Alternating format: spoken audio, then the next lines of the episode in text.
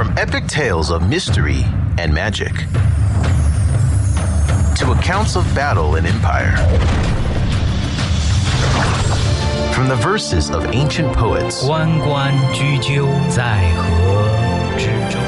the masterpieces of our times, Alight on Literature brings to life China's literary heritage and a look at the world in a new light.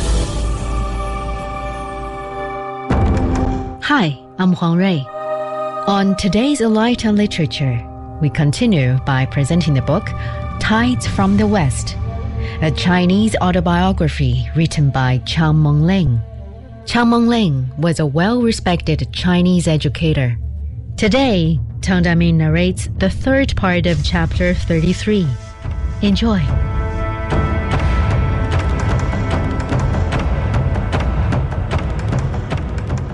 Chinese thought is centered upon the development of human relations.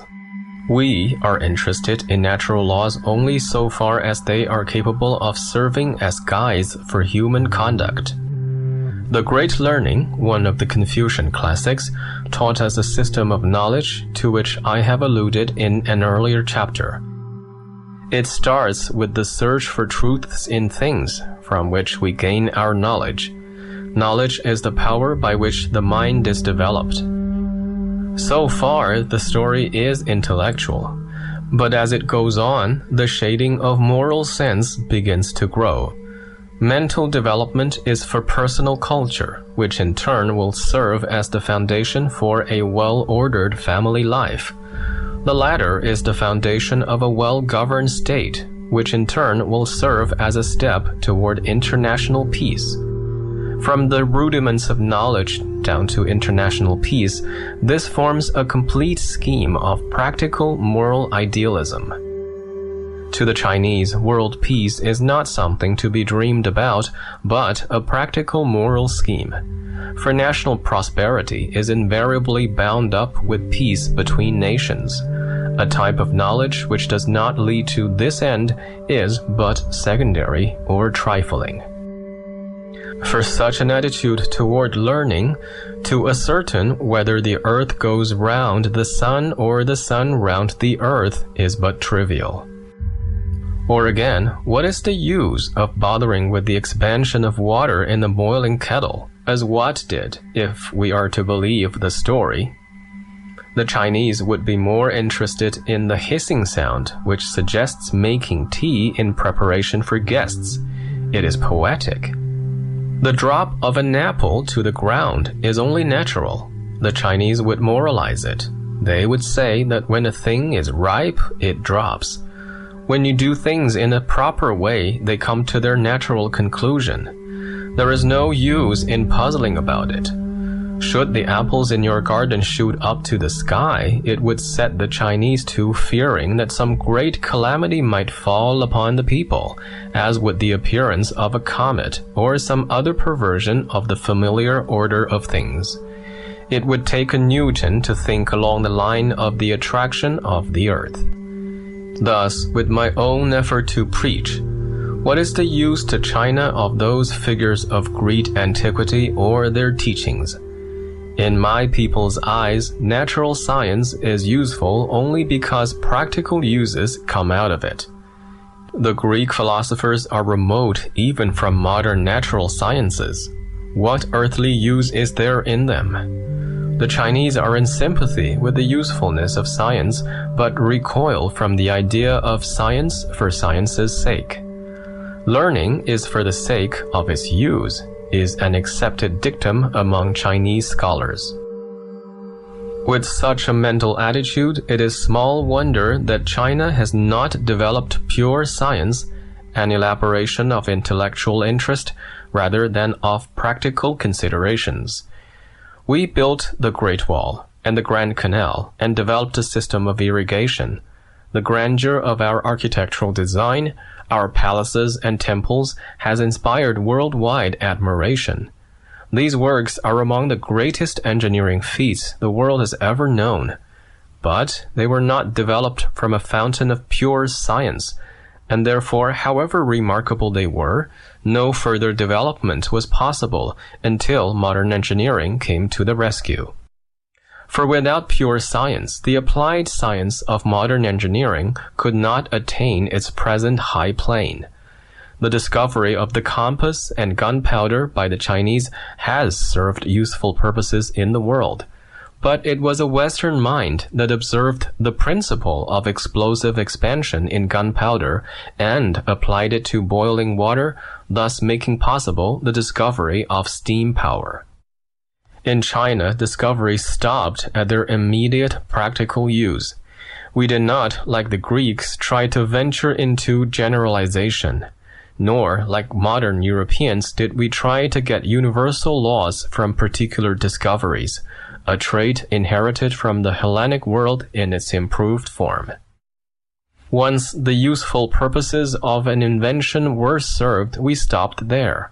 Therefore, Chinese science traveled unaided and without the guiding light of scientific thought. The development of science in China was arrested because we were too practical-minded. I do not mean to say that the Chinese do not think logically, but their minds were not aided by systematic mental gymnastics. This defect has been reflected in Chinese philosophy, political and social organization, and daily life. It has become more glaring as the rest of the world came to live under the light of modern science in an industrialized society. Besides being practical, our people are imbued with a sound moral sense. It may also be said that because we are moral, we are practical. For morals refer to conduct, which is necessarily judged by practical results. There will be no such fanciful ideas or speculation about conduct as the Greeks had with physics and metaphysics.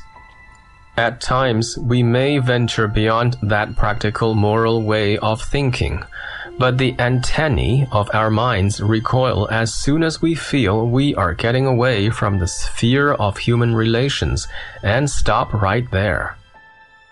A Song philosopher of the 12th century once stepped over the moral bounds by speculating on the formation of mountain ranges and on the finding of seashells on the tops of mountains. He observed that the waves of the mountain ranges indicated the fluidity of the mountains many thousands of years earlier, while the shells bore witness to the fact that their peaks must once have been at the bottom of the sea. But when and how the fluid suddenly coagulated into mountains, and how the bottom of the sea was raised to such a height, he had no means of discovering. There he stopped, fearing shipwreck if he should venture too far. There have been similar instances of observing nature both before and after this philosopher, but Chinese thinkers were always scrupulous in their mental excursions not to drift too far away from the camp of human relations. That the Chinese are not a non-intellectual people needs no proof, as it is so evident. But their intellect was exercised within the sphere of morals and practical uses. Thus they set limits to their own intellectual activities. Like silkworms, they wove their moral cocoons with threads drawn from their own minds, as it were, to encase themselves, and they loved their encasement and felt comfortable in it. Chinese life is a life of contentedness. Stability is aimed at in Chinese philosophy. Progress? No, it will create discontent, which will destroy stability. The Chinese is contented with his immediate world and has never wanted to speculate far and deep in nature. China has not produced natural science because she did not want it. The Greeks were quite a different sort of people. Aristotle's mind ventured high up into the heavens, low down beneath the earth, and far away beyond the corners of the land. The universe was material for the exercise of Greek intellect. To the Greeks, the mere use of the intellect was a pleasure. They did not care much about whether it was practical or had anything to do with morals or human relations. What do I get by learning these things? Asked the pupil of Euclid. Give him sixpence, since he must make gain out of what he learns, said Euclid to his servant, as the story runs. Even with morals, they developed a system of ethics, looking into the validity of moral laws through intellectual inquiry. And this was how Socrates got into trouble, being accused of poisoning the souls of young people with dangerous questionings. Out of Greek ideas about nature and love of intellectual exercise in systematic thinking, flowing intermittently through the Renaissance, the Reformation, and the French Revolution, and receiving great impetus from the Industrial Revolution, through which it gradually improved its instruments and technique, natural science has grown to its modern stage. The practical considerations of science were never neglected in its later development in Europe. Frequent inventions and discoveries gave further impetus to scientific research. Scientific generalizations and applied science marched shoulder to shoulder. So the influences of pure and applied science react one upon another to their mutual benefit. When modern science began to trickle into China after the opening of the commercial ports, it was its practical value that attracted the attention of the Chinese scholars. They built arsenals and dockyards. Incidentally, they translated books on elementary science. They were not interested in whether the sun goes round the earth or vice versa. It was immaterial to them, since the alternatives had no practical consequence in their relation to man. More than a century earlier, when the Jesuits brought mathematics and astronomy to the court of the Ming emperors, scholars were interested because these sciences would mend the deficiencies then found to exist in the Chinese calendar. For the calendar is indispensable not only for reckoning days, months, and years, but also for sowing and harvesting. Around the beginning of the 20th century, the theory of evolution was brought into China. Chinese scholars at once saw the practical moral significance of it. With the application of a natural law of struggle for existence, natural selection, and survival of the fittest, they came to the conclusion that nations in the world were struggling for existence, and through natural selection, only the fittest would survive. Would China be the fittest, and would she survive? She must struggle for existence. As to the validity of the theory, they had no particular interest and no scientific background to start an investigation anyhow. Right away, they threw a moral cushion over the intellectual undertaking of Darwin. At once, they moralized it by saying, "The flesh of the weak is the food of the strong." Being a weak nation, China had to worry about her flesh. Countrymen, arise! It is your duty to your country to look out for the cannibal nations around us. Another phase of the theory of evolution was taken up in its application to history. History goes round in a circle, the Chinese scholars believed. Under the influence of Darwinism, they recast their old belief into a new faith that history forges ahead or else recedes or remains stationary. This change in the conception of history exercised a paramount influence upon the minds of Chinese scholars in regard to progress. The conceptions of yin and yang and the five elements undoubtedly grew out of naive observations of nature. They were good enough for rationalizing the conduct of nature and man. No minute calculations were necessary, much less the use of the hands.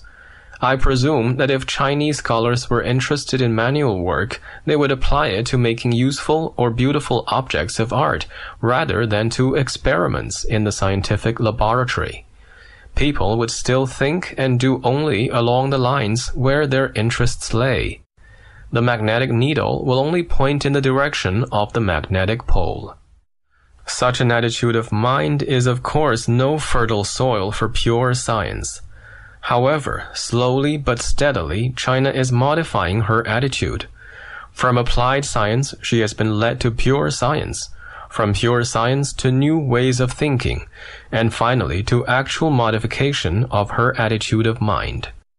We have opened windows in the walls of our moral universe and looked into the gardens of a new intellectual universe, where the fruits of science and invention abound.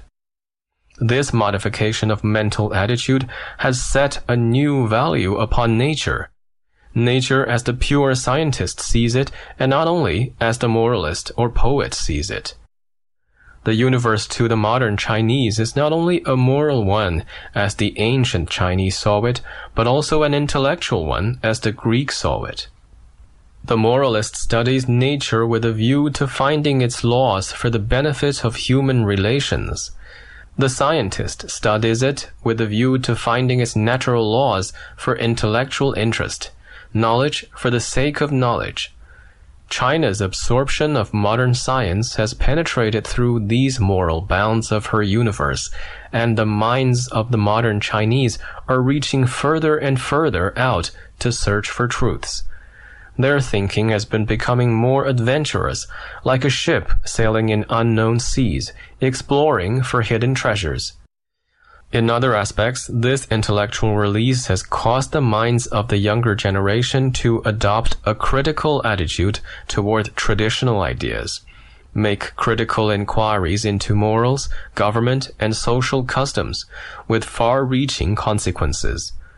While men of the older generation have been very much alarmed at the possible destruction of their tranquil moral abodes and have lamented the passing of the good old days, the younger generation has busied itself in building a new intellectual edifice. All that, I think, is one of the most valuable contributions that the West has made to China. Inversely, as the Greeks found with the Babylonian and Egyptian sciences, a study of Chinese sciences may yield profitable contributions to the modern scientific world. A modest beginning made in recent years in the scientific study of Chinese architecture, medicine, and economic botany has yielded fruitful results. Civilizations are built around different systems of the universe as men conceive it. The Chinese conceived a moral universe around which they built their civilization. The Greeks conceived an intellectual universe around which they built theirs. European morals as they are today have been drawn from Christianity, a moral universe as revealed through God. On the other hand, the Chinese moral universe is as revealed through nature's ways. The Christians have endeavored to build the kingdom of heaven on earth, while the Chinese were content with trying to build a kingdom of peace and stability. Chinese morals are derived from nature, Christian morals from divine power. For the Chinese, the gods are but part of nature, while to Christians, nature is but the creation of God. On these grounds, it is plain that the conflicts between Christian dogma and science were bound to be very serious, as Western history has proven in abundance, while the conflicts between science and Chinese moral precepts would be mild, since both started from the same ground, nature, only traveling in different directions. It has been said that Christian thought is heavenly or godly, Chinese thought is worldly, and Greek thought unworldly. It is this unworldly thought that has led men to the discovery of the natural laws, which are the foundation of modern science and hence of modern invention. The unworldly thought in the applications of science has brought prosperity to the world, if not peace and stability. The development of European civilization, as I see it, is a struggle at various times between the Christian moral universe and the Greek intellectual universe. The Renaissance, the Reformation, and the French Revolution were but the bursting out of a submerged intellectual universe under the domination of a moral one. These various movements were only different faces of the same current. Finally came the Industrial Revolution, in which the same intellectual universe, continuously developing through centuries, came to the surface in an overwhelming torrent and swept aside everything in its way. Its spearhead had already taken China unawares before and during the time of my childhood. It pierced our moral universe, burst out later to destroy the stability of Chinese life, and thus furnished the materials for the writing of this volume. One universe cannot be expected to produce the fruits of another. The fruits of the tree of science ripen in intellectual gardens alone. Within the system of Christian dogma or that of Chinese moral precepts, no science could have been produced. Though indeed we find much scientific thought in Mencius in ancient times, this is a non-essential part of his philosophical system. Such thoughts are but satellites to a planet. His system is fundamentally moral. For science grows out of man's whole being, a burning desire for unworldly truths.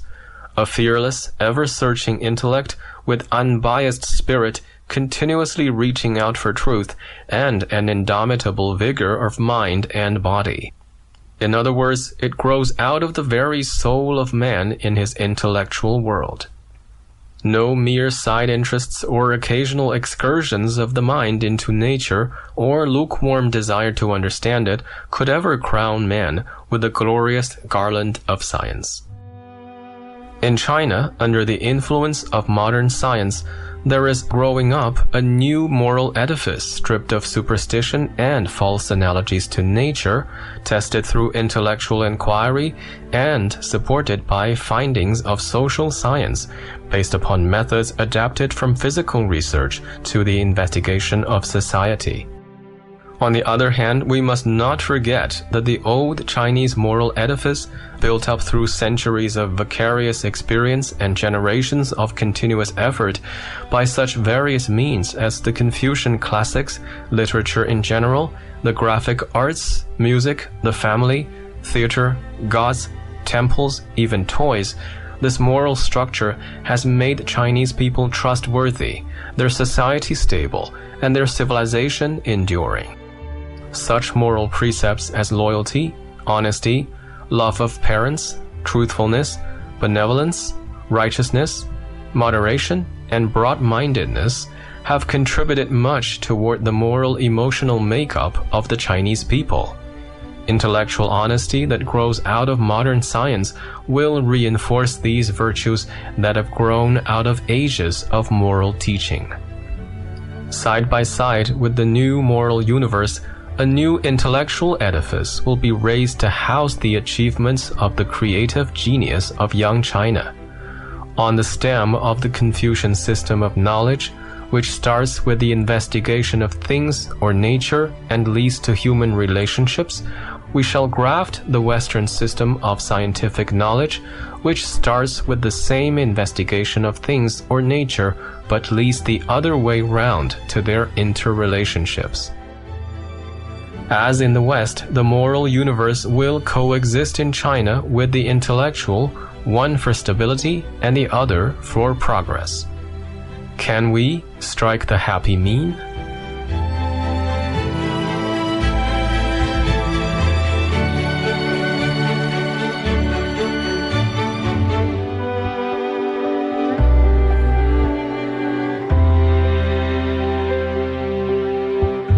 And that was the third part of Chapter 33 of the book, Tides from the West, a Chinese autobiography written by Chiang Monlin, read by Tang Daming, and published by the Foreign Language Teaching and Research Press. Join us again next time on Alight on Literature for the final part of Chapter 33. See you next time.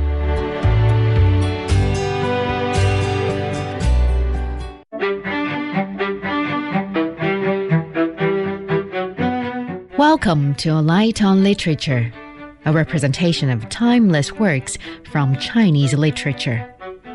Today's narration by Tang Daming is Tides from the West, a Chinese autobiography written by Chiang Monlin. Chiang Monlin was a well-respected Chinese educator. He served as the education minister of the Republic of China in the late 1920s. Before being appointed president of Peking University in the 1930s. This autobiography reads like a movie script that takes you back to experience what China was like a century ago. Enjoy.